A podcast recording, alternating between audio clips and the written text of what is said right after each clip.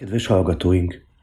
Következik a Tan Kapuján túl, melynek keretében azt vizsgálja, hogyan boldogulnak a Tan Kapuja Buddhista Főiskola egykori hallgatói. Mi az, amit ott kaptak, mi az, ami velük maradt ebből, akár hosszú évek során is, és milyen gyakorlati hasznát veszik az életben az ott tanultaknak, tapasztaltaknak.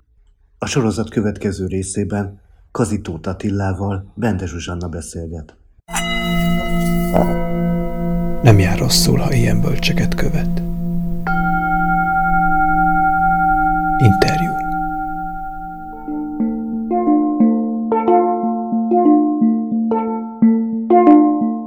Nagyon sok szeretettel köszöntöm a Buddha FM hallgatóinak nevében is Kazi-Tóth Attilát, a Tan Kapuja Buddhista Főiskola volt hallgatóját. Szia Attila! Szia, szeretettel üdvözlök mindenkit! Az, hogy a főiskolára jártál, csak egy csepp a tengerben, és hogy mennyire így van, majd ki fog derülni. Viszont, hogy valakinek az életében ennyi idő után is ilyen jelentőséggel bírjon a buddhizmus, és hogy ennyire tovább gondolja a Buddha tanításait, az sem mindennapos. Ha megtennéd, kérlek, hogy elmondod, hogy mi mindennel foglalkoztál, ha lehet most csak így említés szintjén, különben az érdemi beszélgetésre már nem marad idő, aztán majd úgyis belemegyünk azokba, amik számodra a legfontosabbak voltak, amikben a legértékesebb tapasztalatokat szerezted. Amikor én a buddhista főiskolára kerültem, ez 1996. szeptemberében volt, már elvégeztem az általános iskolai tanítószakot egy tanítóképző főiskolán, utána pedig szociális munkás szakon végeztem Szegeden. Ez orvosegyetemi képzés volt, meg a József Attila Tudományegyetem, és utána pedig mentálhigiénész szakember szakon végeztem. Tehát ez a három képzettség után mentem oda, és a Nyírő Gyula kórház drogambulanciáján dolgoztam. Úgyhogy ezután már egészen más volt oda kerülni, és nem tudtam olyan sokat a buddhizmusról, de megjelent egy ilyen nagyon érdekes könyv Szegeden, azt megvettem, a Buddha élete és tanításai, azt úgy próbáltam olvasgatni. De emlékszem a felvételire, hogy ott megkérdezték tőlem, hogy mondjam el a Buddha 4 igazságát, hát azt így nem tudtam magamtól elmondani a felvételin, nem nagyon készültem a felvételre, de azt válaszoltam, hogy ezt nem tudom, de hát majd ott biztos megtanítják nekem.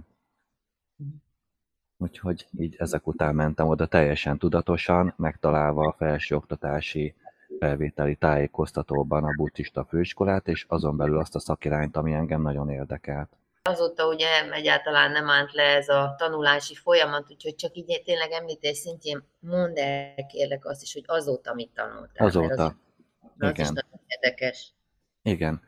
Hát utána elvégeztem az Eltén a szociálpolitikát, és utána intézményvezetőként kipróbáltam magam, ahhoz le kellett tennem ilyen szociális szakvizsgát, a családsegítésből és családgondozásból, és utána a kínai orvoslás felé fordultam, így a távol-keleti mozgásművészetekkel párhuzamosan, és a kínai tájcsi mesterem kezdte el nekem tanítani a kínai orvoslás alapjait, és utána én nem álltam meg, hanem tanultam tovább, és így lettem kínai orvos, és az 5 éves főiskolai képzés után elvégeztem még a 3 éves egyetemi fokozatot, és hát a PhD-t azt csak így elkezdtem, de nem tudtam befejezni, mert azt kint kellett volna élni folyamatosan több évig, és kutatásokban részt venni, és azt már így ennyi idősen nem tudtam vállalni, viszont ehelyett talán még annál magasabb fokozaton is tanulok, egy ilyen híres kínai orvosprofesszor tanítványaként. Ez is 3 éves képzés, és a Nemzetközi Kínai Orvoslás Társasága adja hozzá a hátteret. Úgyhogy ezt most fogok ilyen, szerintem jövőre fogok végezni. Most az a pandémia, vagy az járvány, nem tudom, hogy mennyire befolyásolja, de szerintem jövőre fogok végezni. És ez milyen szakirányú? Van itt valami szakirány, amit specifikáció? Igen. A főiskolai szint, az első 5 éves szint az általános volt, utána a 3 éves egyetemi az már az akupunktúra és az orvosi masszázs, és ennél meg azt mondta a professzorom, hogy bármiből írhatom az lesz a lényeg, hogy így azt hiszem, hogy ha jól értettem, ilyen 10 esetet kell feldolgozni, és azt kell benyújtani majd ilyen dolgozat szintjén. És azt mondta így, hogy a kedvenc témám az mindig a tai chi meg a qigong volt, és azt mondta, hogy ezt már írhatom abból. Az előzőnél azt mondta, hogy ne írjam ebből. Úgyhogy ez ilyen szabad lesz. De előtte pedig mondom, az akupunktúra és a masszázs volt, és annak is megvan az oka, nem azért, mert hogy én azt eldöntöttem, hanem nem fogadják el a többi irányzatot itt nyugaton. Tehát az akupunktúrát és a masszást fogadják el, a gyógynövény orvoslás nem, úgyhogy ez volt a legkézenfekvőbb. De azokba is belekóstoltál azért? Persze. Csak ez volt így a fő irányzat.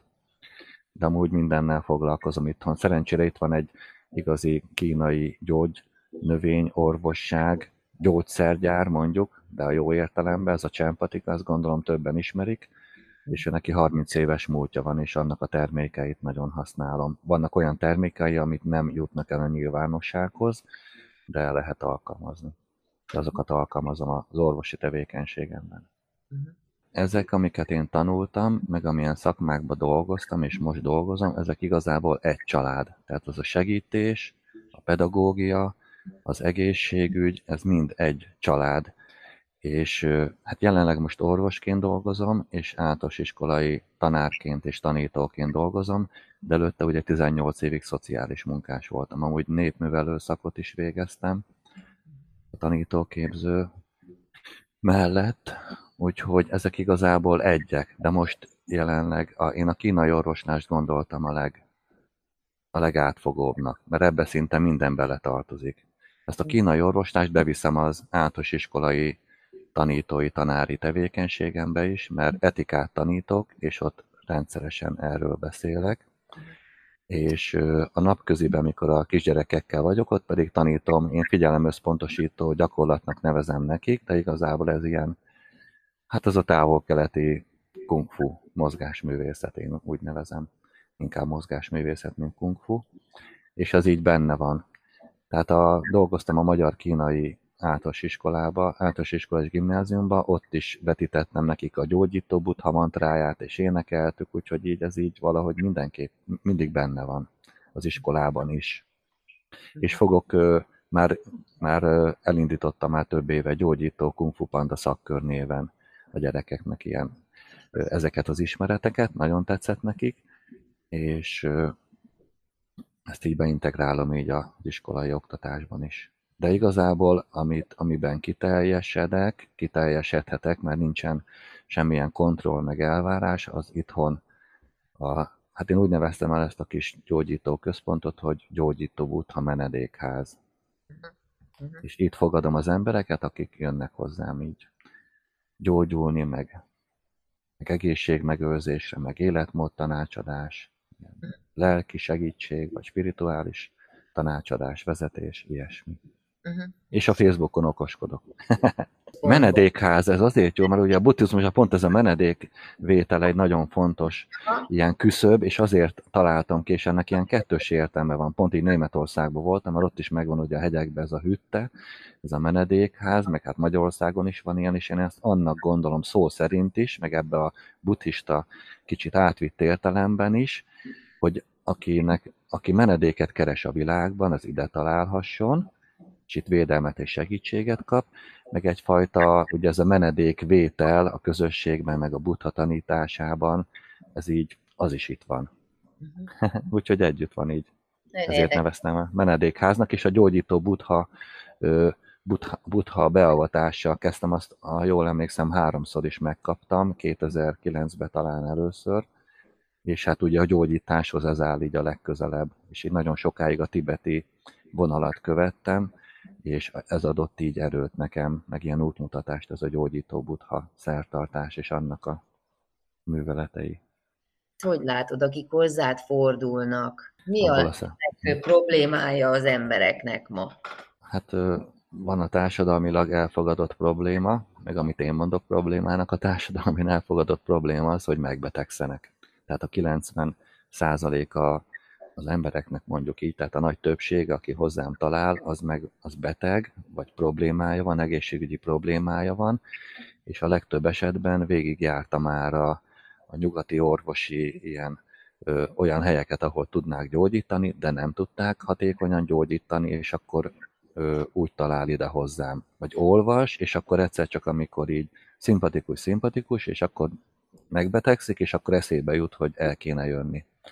És akkor úgy kerül hozzám. De ezt a kínai orvos professzorom is mondta saját maga életéből, hogy először így mennek így az általános emberek, és akkor egyre inkább azok mennek oda, akik már a 20. helyen se tudtak segíteni, és akkor ilyen végső megoldásképpen próbálnak oda menni, amikor már nagyon nehéz segíteni.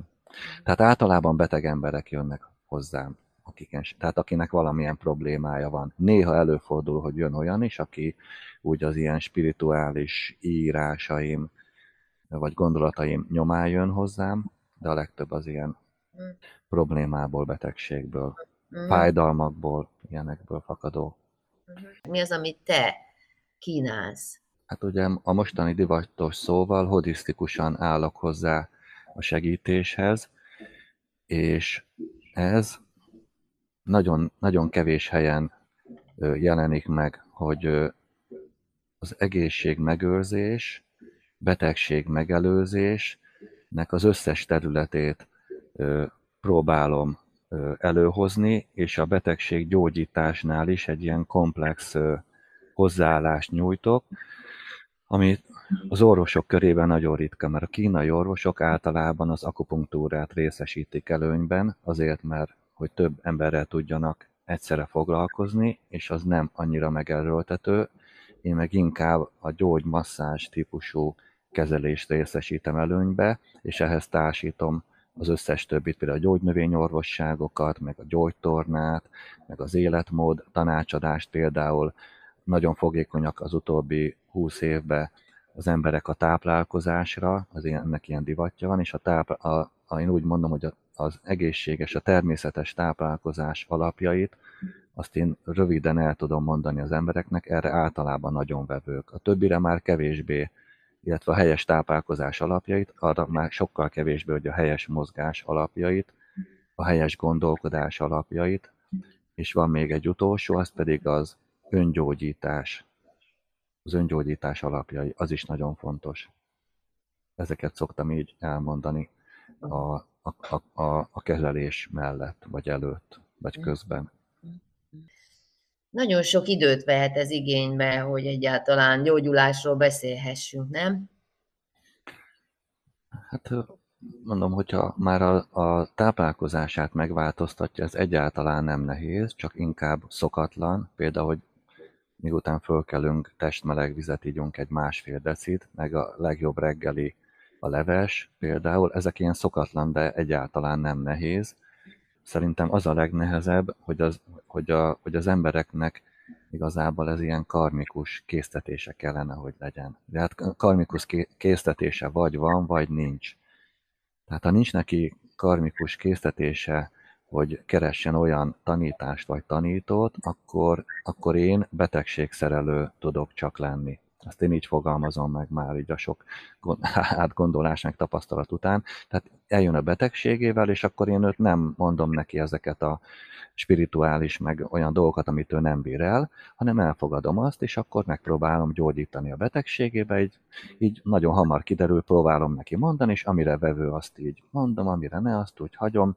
De azt elmondom, hogy ez kúraszerű, ami nálam mondjuk több évtized alatt félrement, és abban megbetegedett, azt nem lehet 3-4 alkalommal, hanem kúraszerűen lehet rajta segíteni, és általában néhány kezelés után már jobban érzik magukat. És akkor vagy kinyílnak egy picit errefelém, mert látják ugye a buddha szobrokat, meg azt az atmoszférát, vagy pedig így elfogadja, hogy én egy ilyen különleges ember vagyok, de mégis segítek neki, és így jár hozzám egy darabig. És akkor utána vagy elmegy, vagy tehát jobban lett, és akkor elmegy. Vannak ilyenek jelenleg is, hogy ilyen idősebb hölgy, rokannyugdíjas, 2 lánya ilyen idős otthonban vezető, és akkor jár hozzám már több hónapja, mert jól érzi magát, végigbeszéli az egészet, de nem nyitott ezekre a filozófiákra, meg amit csinál, de sokkal jobban lett, olyan betegségekkel jött, amitől sokkal jobban lett, és így szeret, mindig hoz nekem ételt, és így szépen el vagyunk. Tehát én nem piszkálom őt, elfogadom, nem nyomom neki a távolkeleti gondolatokat, hanem így elfogadom őt, beszélgetek vele egy kicsit, és közben gyógyítom. Ritkán szurkálok tűt, azt nem szeretem annyira. De a tájcsi mesterem is, az első nagyon komoly mesterem azt mondta, hogy nem szereti az akupunktúrát, ő kínai ember, nem is tud magyarul, és azt mondta, hogy nem szereti az akupunktúrát, mert a tű találkozik a vérrel. Ezt nagyon megjegyeztem. Tehát én gyógymasszázsal gyógyítok elsősorban. Ez az egyik az talpmasszázs, így 3 különböző helyről tanultam, a magyarra egy speciális német és Kínába. Ez nagyon barátságos, tehát nagyon jól jelzi a problémákat a talpnak és az alsó tértől lefelé azon a területen, a másik pedig a testmasszázs, amely annyira különleges, hogy szinte senki nem ismeri. Ebből megengedték, hogy egy ilyen kicsit könnyedebb témából írjam a szakdolgozatomat, és az európai és a magyarországi masszázs és kínai orvosi masszázs fejlődéséből, meg történetéből írtam, és így szembesültem vele, hogy nem nagyon ismerik Magyarországon mélységébe ezt. Tehát nagyjából ilyenekkel gyógyítok, és a legutolsó ilyen gyógyító mód, amit körülbelül ilyen 5 éve kezdtem elmélyülni benne, ez egy nagyon különleges, ez a képmedicina, ami az orvos egyetemeknek a tananyagába egyáltalán nincs benne, és hát ez az ilyen misztikusabb, taoista, buddhista, ősi, ilyen gyógyítási irányzatok közé tartozik. Rendkívül érdekes, és mostanában már egy ideje ezt is elkezdtem alkalmazni. Ez a hétköznapi nyelvben azt jelenti, hogy ilyen kézrátételes gyógyítás, de sokkal több ennél, és rendszerbe van téve. És a rendszer pedig a kínai orvoslás rendszerébe illeszkedik. Rendkívül érdekes. Én ezt kerestem a Tibetibe, a tibeti buddhista, meg a zen buddhista, meg az ilyen, a mostanában divatos ilyen típusú gyógyításokba, de nem éreztem egyiket se a magaménak, és nagyon örülök, hogy megtaláltam ezt, és egy igazi kínai, nemzetközileg is elismert mester képviseli ezt a rendszert. Nagyon érdekes, és nagyon, tehát ezáltal számomra kiteljesedett a kínai orvoslás egy ténylegesen teljes rendszerré. Tehát úgy tudattal, a jogában vannak ilyenek, én olvastam ilyen könyvekbe utalást erre, de nem a magyarországi 200 órás jogaoktató képzésen, azok nincsenek ebbe benne, de olvastam a Baktai Ervintől az India titkait, ott erre kifejezetten van így elmesélve. Az egy nagyon hiteles útleírás. Tehát ez az, amikor így tudattal és ez az életerő, energia, beavatkozással, nem tudom, hogy mondani, el kéne mondanom az egészet, de hogy ez a lényeg, hogy ez ilyen életerő beavatkozás, ilyen tudati energia beavatkozás, a megsegítés. A beavatkozás az ilyen negatív. Tehát megsegítésem az egész kínai orvoslás az életerő erősítésről, gyűjtésről és áramoltatásról szól. És ezt lehet ilyen tudati, kézből sugárzó módon segíteni. Olyan, mint a prána, nem akartam kimondani ezt a két, a reiki meg a prána, de nem akartam kimondani, mert ezek, én kritikával illetem, amit nem szabad, de hogy nem kritikával, hanem ilyen tudományos kritikával illetem, hogy a reiki mester lehetsz úgy, hogy körülbelül 4 hétvégére elmész, tehát hogy ez nem az. Tehát, hogy a pránanadival is vannak ilyen nehézségek, ez tényleg egy igazi, a kínai orvosi rendszer alkalmazó és abba illeszkedő ilyen orvosi módszer. Nagyon érdekes. Na, szóval ez volt az utolsó, és én ezt vártam, ezért már nagyon kacsingattam, és ezért a tibeti buddhizmust hosszú, vagy több évtizedig is így abba vettem részt.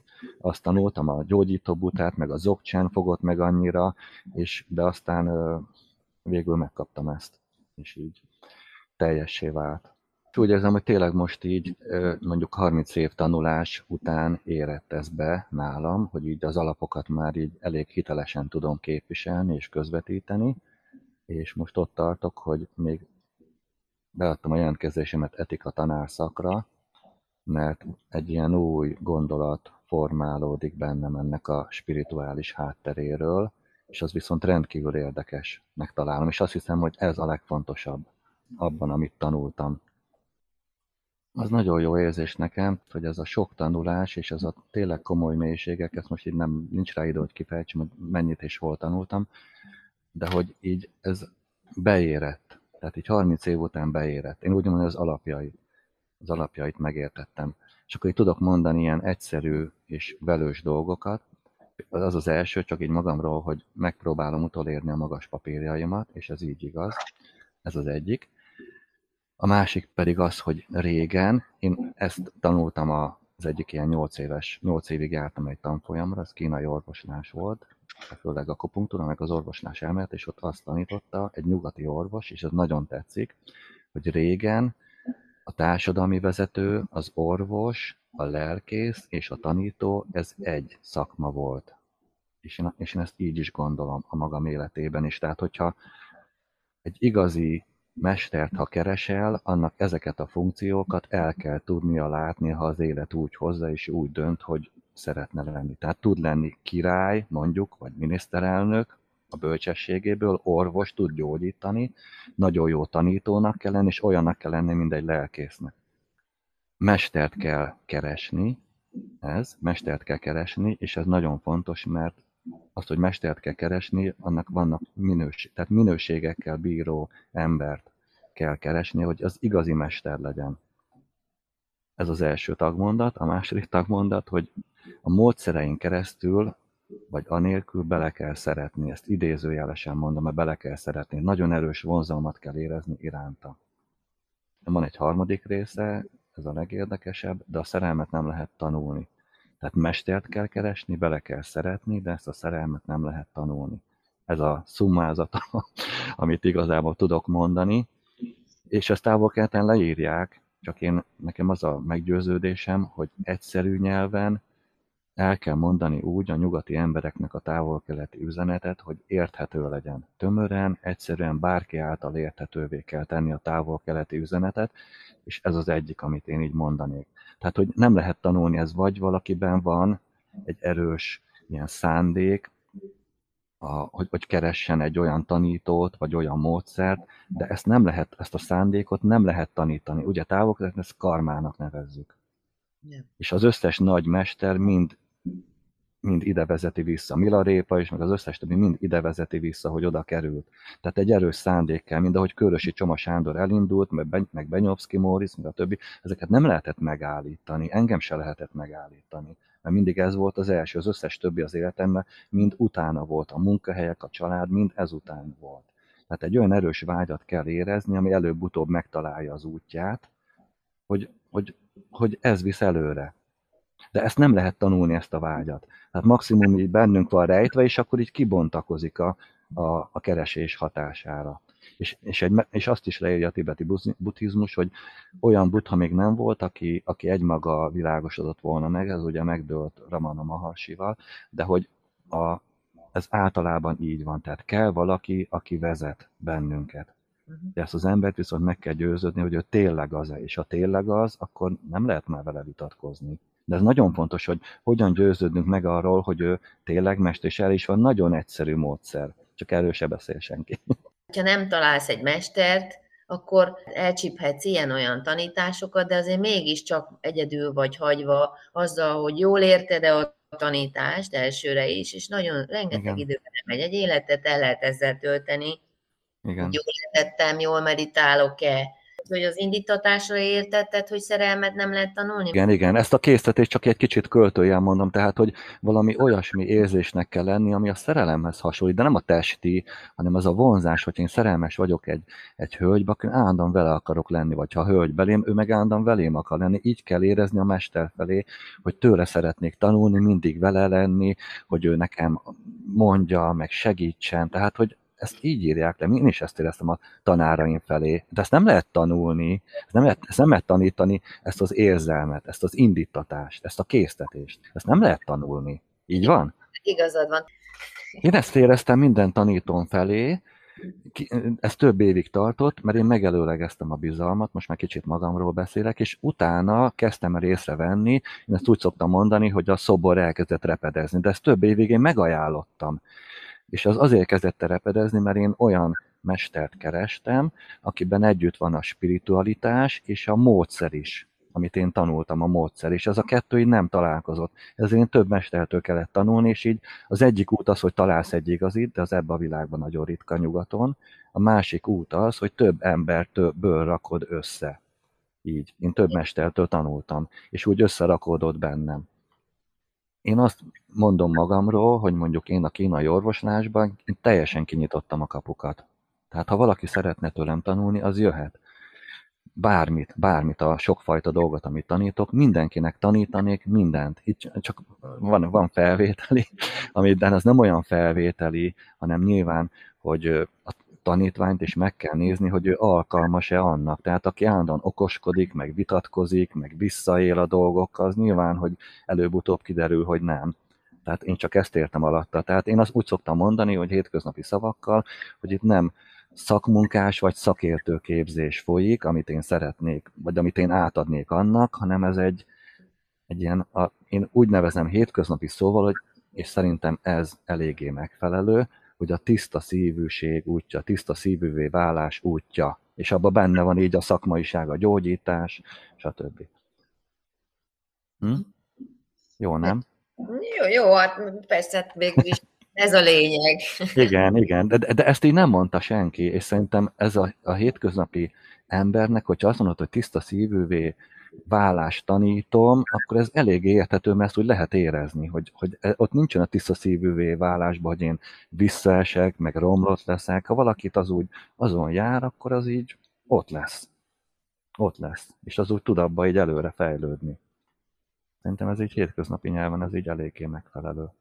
Igen, de végül is azt mondhatjuk, hogy minden spirituális tanításnak ez a lényege, nem? Igen, pont ezt mondom, csak én nyugati nyelven mondom, és magyar nyelven, és ez ilyen nagyon érthető szerintem, lehet érezni, hogy ez ilyen érthető. Mert én azt gondolom, mondom, hogy érthető és egyszerű nyelven el kell mondani a tanítást, és még azt szeretném mondani, hogyha szabad még egy gondolatot, mondhatom? Hogy én azt gondolom, hogy újra kell fogalmazni a nagy ősöknek, a nagy szenteknek a tanításait. Újra kell fogalmazni. Értem az alatt a Buddhát, a Taót, a Jézus tanításait. Újra kell fogalmazni a mai kor emberének, mert annyi idő eltelt, hogy nagyon megváltozott minden. És a tanításukat, a tanítás lényege az ott van, csak hogy a mai korba kell elmondani érthetően és egyszerűen az embereknek ezt. És ennek kellene most megtörténni. Van ilyen jóslat, én tanultam a főiskolán, nem tudom, hogy hol vagy kitől, hogy Buddha azt jósolta, hogy több ezer évvel ő utána ez újra fog fogalmazódni valakik, vagy valaki által. Én hallottam ezt, és szerintem ennek most van itt az ideje körülbelül. Én úgy érzem. Tehát a négy nemes igazságot is újra kellene fogalmazni. Ez kicsit ilyen erősnek tűnik, de nem megmásítást mondom, hanem újra kellene fogalmazni. Én azt gondolom, hogy nem azt kell erőltetni, hogy az élet az dukkha, hanem hát az élet az olyan, amilyen igazából, és van benne jó is, meg öröm is, meg van benne szenvedés is, és az teljesen úgy van, ahogy így kifejtik a tanításába, hogy azzal van együtt, akivel nem szeretnél, az is baj, hogyha nem azzal vagy, akivel szeretnél, az is, ha öreg vagy igen, ha beteg vagy igen, de ugyanígy van ilyen jó is, ennek jó oldala is. És itt jön a második, hát az élet olyan, amilyen, csak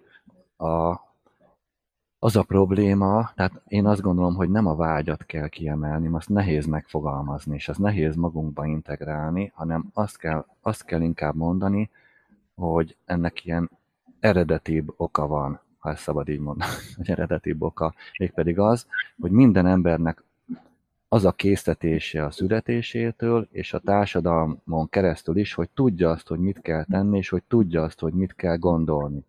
De nem tudja. Azért nem tudja, mert önmaga nem tudja kitalálni, élettapasztalat nem elég, és nincs olyan a környezetében, aki ezt tudná neki tanítani. Se a szülei, se a pszichológus, se a polgármester, se a miniszterelnök, se anyukája, se a tanára, senki. Tehát ez a nehézség, hogy az emberek arra vannak predesztinálva, hogy tudják, hogy mit kell tenni, és hogy tudják, hogy mit kell gondolni. Tehát ez inkább alapvetőnek érzem. És ebből van kiút, de hogy ő is mondja a harmadikba, hogy ebből van ki, csak ő azt mondja, hogy a nemes 8 rétű ösvény, én meg úgy mondanám, csak mondom, ez ilyen fura, hogy én ilyeneket mondok, de hogy a természetes életmód. És a természetes életmód azt ki lehet fejteni, hogy mi, hogy a természetes táplálkozás, erről nem beszél se Jézus, se Buddha, pedig nagyon fontos. A természetes mozgás, erről se beszélnek, az öngyógyítás, mert olyan stresszes világban élünk most, hogy a környezeti hatások, azokon kell segíteni, mert a testünket és a gondolkodásunkat megbetegíti, tehát nem jó irányba viszi. Van ilyen, hogy öngyógyítás.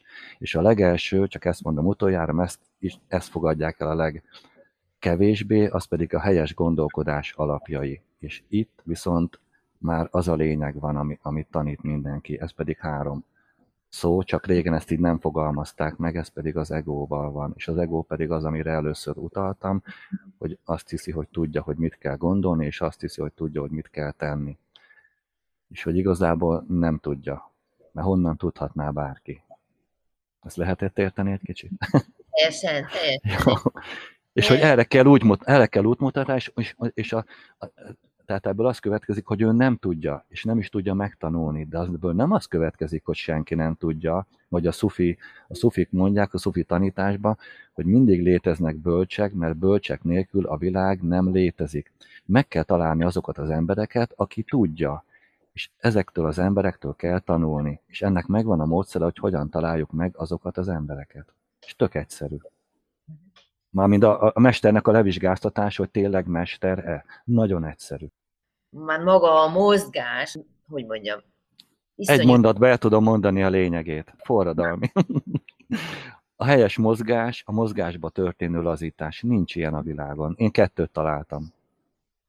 És még nyilván 1-2 aspektus van hozzá, de ez a lényeg, a mozgásba történő lazítás. Az összes nyugati testnevelés tudomány mind a görögöktől származik, ami militáris alapokon nyugszik. Tehát győzelemorientált, teljesítményorientált. Feszített izmokkal dolgozik. Egyetlen egy előnye van, 50%, hogy átmozgat, de feszített izmokkal, és mi stresszesek vagyunk, nem megfelelő. Amúgy egy eretnek gondolatom is van, hogy a jóga sem megfelelő, és el tudom mondani, hogy miért. Nem jó a jóga, hanem most a korban az alapoknak nem megfelelő. El tudom mondani, hogy miért. Na, de az egy mondat az, hogy a mozgásba történő lazítás az üdvös. Nincs erre módszer, csak én 2 találtam. Na, az egyik a tai chi. Igen, de el kell mondani, hogy miért, és mindenki a hátrány, és innen már megy a kibontakozás. Pedig a qigong.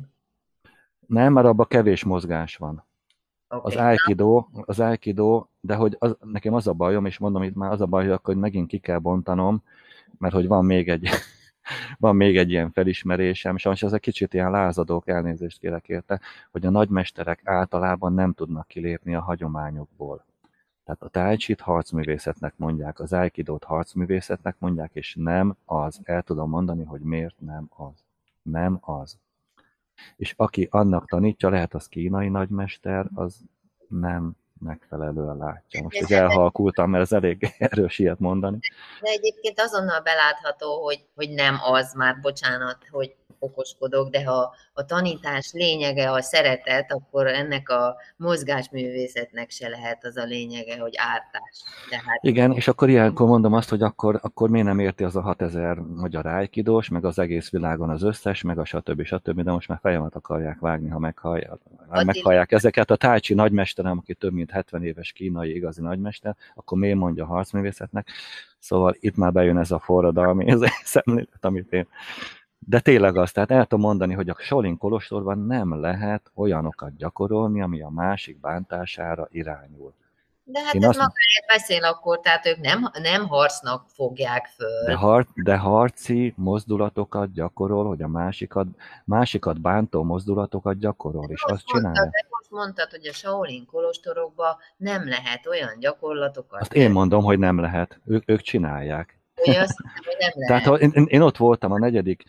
Nemzetközi Buddhista Orvosi Konferencián, a Shaolin Kolos, nagyon nagy dolog, csak én is néztem, hogy kerülök oda, meg minden, és ott nekünk, orvosoknak kung fu gyakorlatokat mutattak be, mint egy cirkuszi sót, amit bárki láthat. És én ott döbbentem rá, mikor már harmadszorra voltam a Shaolin Kolostorba, most elnézést kérek, hogy így beszélek, hogy nem értik a saját hagyományukat. Elnézést kérek, de hogy ezt kell mondanom, és nem baj, ha nincs igazán, valaki azt gondolja.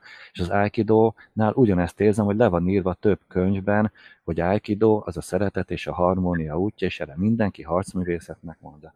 Nem tudok ezzel mit kezdeni. Mármint úgy, hogy nem akarok vitatkozni, nem az. Talán nem is az a legnagyobb baj, hogy harcművészetnek mondják, hanem... Csinálják. Tehát úgy csinálják. Úgy, de annak, Úgy fogják le, és azt csinálják, de nem az a szeretet és a harmónia, a mozgásművészet, az nem lehet harcművészet. Na, de...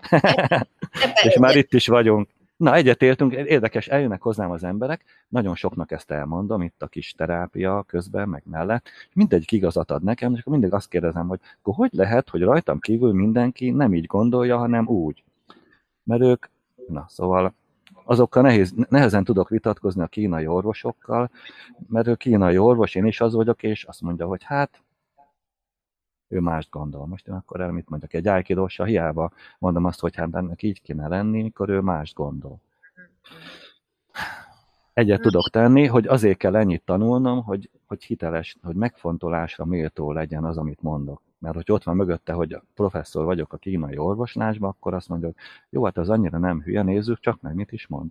Ájkidóban megvan a magas fokozatom, akkor lehet, hogy azt mondja, hogy na, mit is mondtál, akkor beszélgessünk, de nem tudtam eddig beszélgetni. De hát tulajdonképpen a mi dolgunk tényleg abban van, hogy keressük nyitottan továbbra is azt, ami nekünk fontos, nem, és nem az, hogy megítéljük, hogy mások hogyan csinálják, mert nem is biztos, hogy mindent jól értünk. Tehát, hogy van egy, van egy ilyen kör is ebbe talán, hogyha megengeded, hogy mások így értsék, hát értsék úgy, a lényeg az, hogy te a legjobb tudásod szerint, meg a meggyőződésed szerint ezt gondolod, és így hirdeted, tanítod, ez a legfontosabb, más nem tudunk csinálni. Persze, nem, ez csak úgy elmeséltem neked, hogy így erre jutottam így, ez van, és ezért próbálom úgy megfogni, most már elkezdtem írni egy könyvet is, mert muszáj lesz szerintem, hogy ahol ezeket így leírom, hogy a táplálkozást, meg mindent, tehát ezt nem lehet vitatkozni, hogy helyes táplálkozás, azon lehet vitatkozni, hogy mi az, de én annyira az alapjait próbálom mondani, hogy azért mondom paraszt logikának, nem lehet megtámadni azt, hogy 7 órától 9 óráig van a gyomornak az ideje, több ezer éves megfigyelés szinten, nagyon sokan hallottak erről, akkor azt olyat kell neki adni, ami akkor megfelelő, és el tudom mondani pár mondatban az egész táplálkozást így, az alapjait. Nem megtámadható. Mozgásba történő lazítása megtámadható. Na, majd erről is akkor még beszélni. Ez nagyon érdekli a hallgatókat. Most, ahogy beszélsz róla, ezek szerint én se jól csinálom. Már reggel nem csinálom jól, mert én 4 óráig nem is eszem, miután fölkelek. Hát igen, az nagyon nem megfelelő. Pont fordítva kell.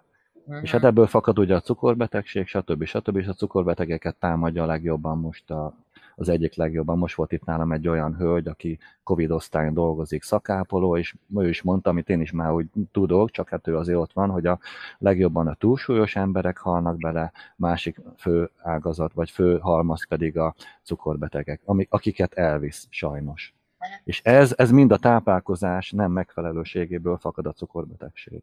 Meg lehet kezelni is nagyon szépen. Igen, hát nyilván mindenki valami gyakorlata van. Nekem például ez egy nagyon erős bevett gyakorlatom, hogy azért nem eszek, mert én minden reggel úgy kezdem az életem, ugye, hogy valami mozgás. Mondtam, nekem is fontos, és ez leginkább ilyen tai chi, vagy nyújtás, vagy tai chi-szerű dolog, tehát így magamnak így. Ezért nem eszek. De el lehet mondani paraszt logikával nagyon röviden, hogy ez miért nem megfelelő.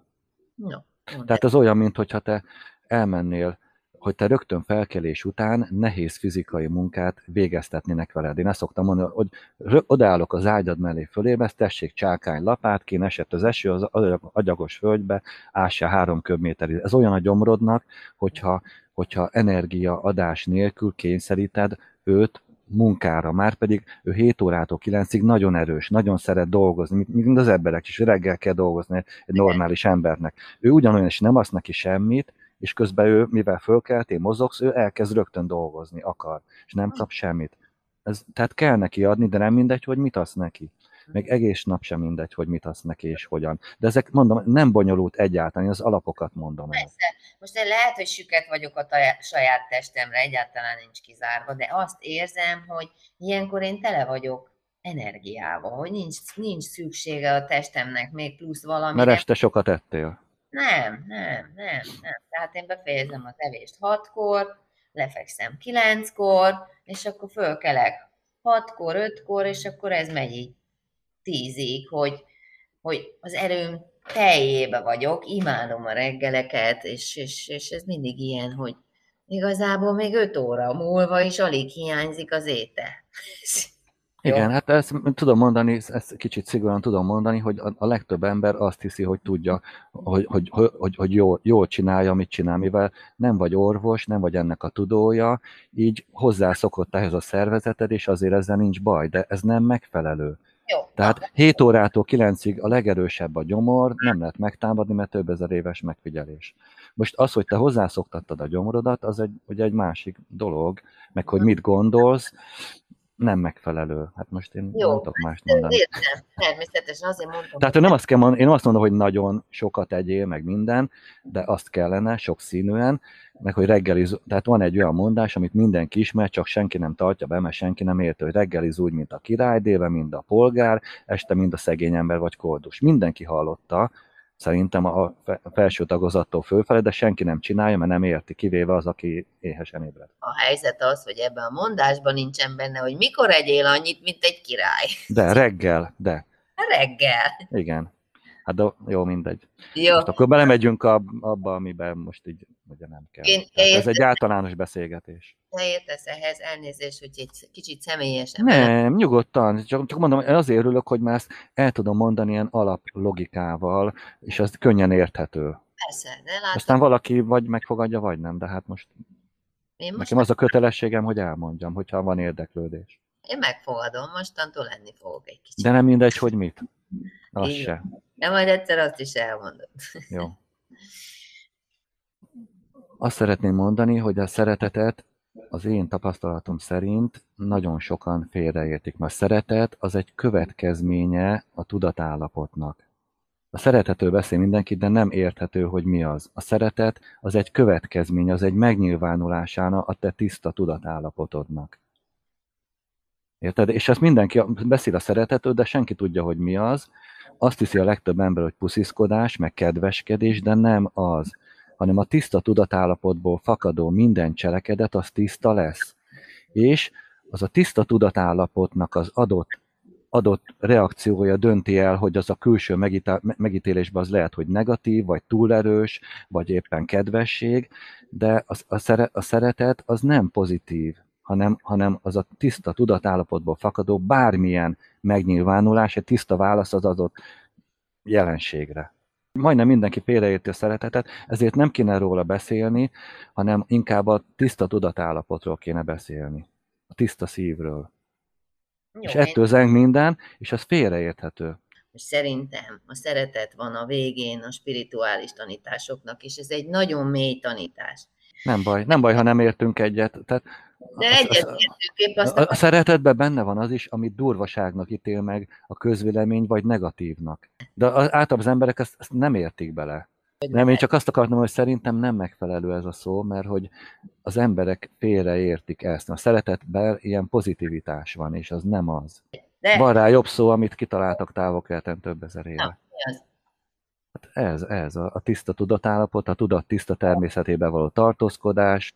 Mindenki máshova hangsúlyoz, mást emel ki, és egy csomóan például a jelen pillanatban levést tanítják, mint ugye a legfontosabbat. Fontos ez számodra? Hogyne, de én azt gondolom, hogy ez is egy következmény. Tehát, hogy ez is egy ilyen következő lépcső, de hogy nem azzal kell foglalkozni, hanem mondom, csak az lehet, hogy te tiszta tudatállapotban vagy, akkor a tisztaságból csak tisztaság fakadhat. És ez egyértelmű, hogy akkor a jelenben vagy, és akkor nem a múlton rágódsz állandóan. Tehát itt a központja mindennek ez.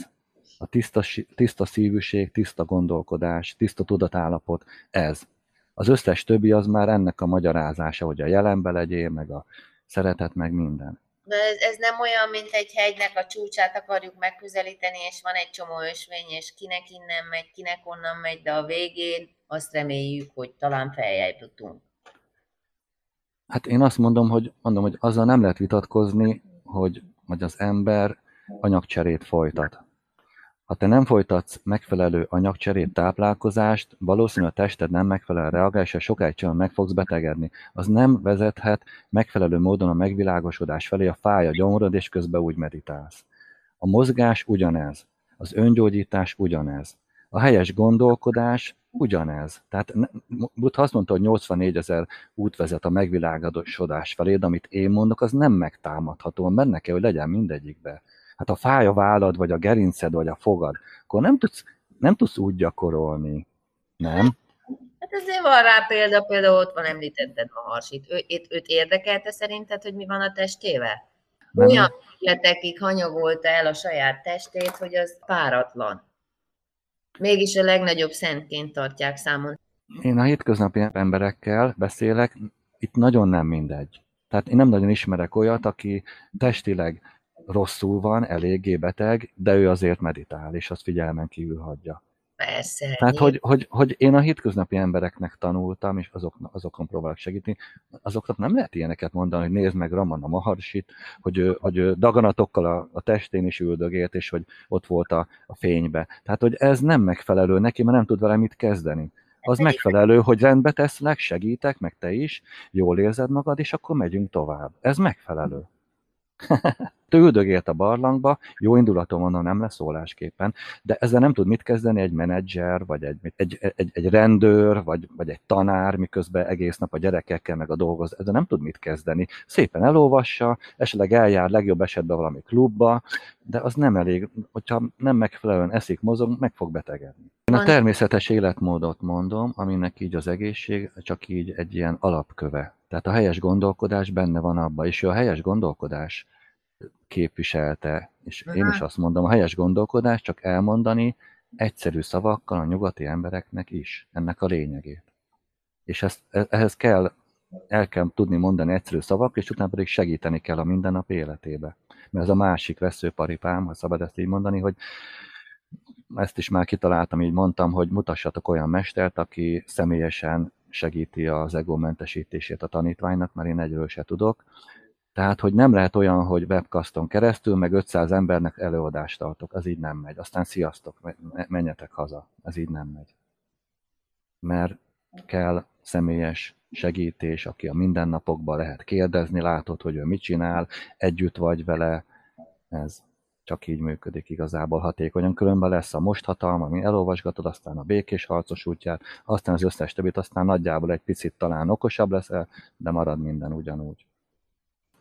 Ezért igyekeztem én az összes mesteremmel annyi időt együtt tölteni, amennyi csak tellett tőlem. Egómentesítés, ha én nem magamon keresztül az én ítéleteimen, minősítéseimen, véleményemen, érdekeimen, alapelveimen keresztül nézem a világot, az embereket, történéseket, akkor az tisztává válik. Az az én látásmódom. Ha én tisztán látok, akkor tisztán reagálok. Az most mindegy, hogy az itt és most, de csak az lehet. Nyilván, mert akkor rád figyelek tisztán, nem ítélek meg téged, hogy nézel ki, mit mondasz, tisztán rád figyelek. Ha tisztán rád figyelek az egómon kívül, akkor tiszta reakciókat adok. Ennyi a titok, és ez a trekcső a tibetibe. Tehát szabadon, tisztán, de úgy, hogy belül egyensúlyban vagyok, stabilan és rugalmasan reagálok a világra. Ha én ezeket elhagyom a minősítéseket, akkor tisztán reagálok a világra. Ilyen egyszerű. Igen, és ez a gyakorlatban azért nem ennyire egyszerű, azért abban is egyetérthetünk, nem? Tehát... Vagy ennyire Szerintem egyszerű, csak úgy értem, hogy kell hozzá valaki, aki segít, hogy arra felé haladjunk. Kell valaki segít. Tehát ez az a megtalált mester, aki ezt így előrébb jár az úton. Egy mester azért mégse lehet helyettünk a jelenbe, hogy úgy mondjam. Tehát azt nekünk kell ezt a munkát elvégezni, ha már tudjuk a helyes metódus, nem? Tehát, hogy... Vagy ezt te hogy gyakorlod, vagy hogy gyakoroltad ki magadba, vagy ha ki gyakoroltad? Ott kezdődött 1993-ban, hogy én láttam egy kiírást ott a szociális munkás szakon, hogy lehet jelentkezni a telefonos lelkisegélyszolgálatba. És ott volt egy komoly kiképzés, aztán egy fél éves, és utána ezt több évig gyakoroltam. És ez az egyik legmenőbb pszichoterápiás irányzat, a Rogers féle, a személyiségközpontú megközelítés, ahol rendkívül érdekes az egyik.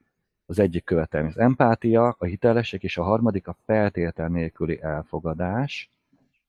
Ez így tudományos bír maradni, azt, amit én mondok, meg már lehet tudni, az már nem bír, az a feltétel nélküli szeretet. De az már majdnem, az csak nem lehetett így kimondani. Akkor erről fogalmam se volt, csak később jöttem rá, nemrég. Tehát a feltétel nélküli hozzáfordulás az emberekhez, a feltétel nélküli szeretet jelenti ezt a dolgot. És arrafele kell menni, és az vezet. Mert van egy ilyen, most már behozok még egy témát, hogy az erkölcsi intelligenciának van egy tartománya, amit egy nagyon komoly tudós és spirituális mester megfogalmazott és leírt. És 1-től 1000-ig van, 1000-nél van a Buddha, meg a Jézus, meg Krishna, 1-nél meg mondjuk az amőban, nem tudom. David Hawkins. Igen, és az 540-esnél van a feltétel nélküli szeretet, ami elég magas szint, de azért az 540-esnél van. És 575-nél jön be a szenteknek a tartománya, 600-nál a megvilágosodás első szintje. Tehát ez az itt és most dolog, ez ilyen kívülről rátekintek és mondok valamit. Én azt gondolom, az én tapasztalat, gondolkodás szerint, hogy a tiszta tudatállapot a lényeg, és abból fakad az itt és most. Hiszen természetesen, hogy amire rátekintesz, te azzal foglalkozol, és nem a te egódon keresztül szemléled, hanem a te tiszta egótól mentes, ítéletektől mentes látásmódottól. És az az itt és most lesz, és akkor tisztán reagálsz arra. És az egyértelmű, hogy a szeretet lesz. De nem a szeretetet és az itt és mostot kell mondani, hanem ezt a tiszta állapotot, amiben te vagy, ezt az ítélkezés, minősítésektől, alapelvektől, stb. Mentes állapotot kell létrehozni. Ez sokkal érthetőbb, mint az itt és most szerintem. És sokkal így a forráshoz közelebb áll. Az a forrás. A tiszta. Igen, de az itt és mostban nincs benne az, hogy te tisztán, az itt és most benne van, hogy az itt és mostban lehet éppen nem megfelelő is, vagy valami, tehát, hogy na, szóval én ezt úgy gondolom, hogy pontosabb és jobb. Ha te is szeretnéd még, vagy ha te is gondolod, beszélgethetünk még egyszer, mert nagyon sok marad benned. Szóval nagyon szépen köszönöm. Én is köszönöm, szívesen bármikor.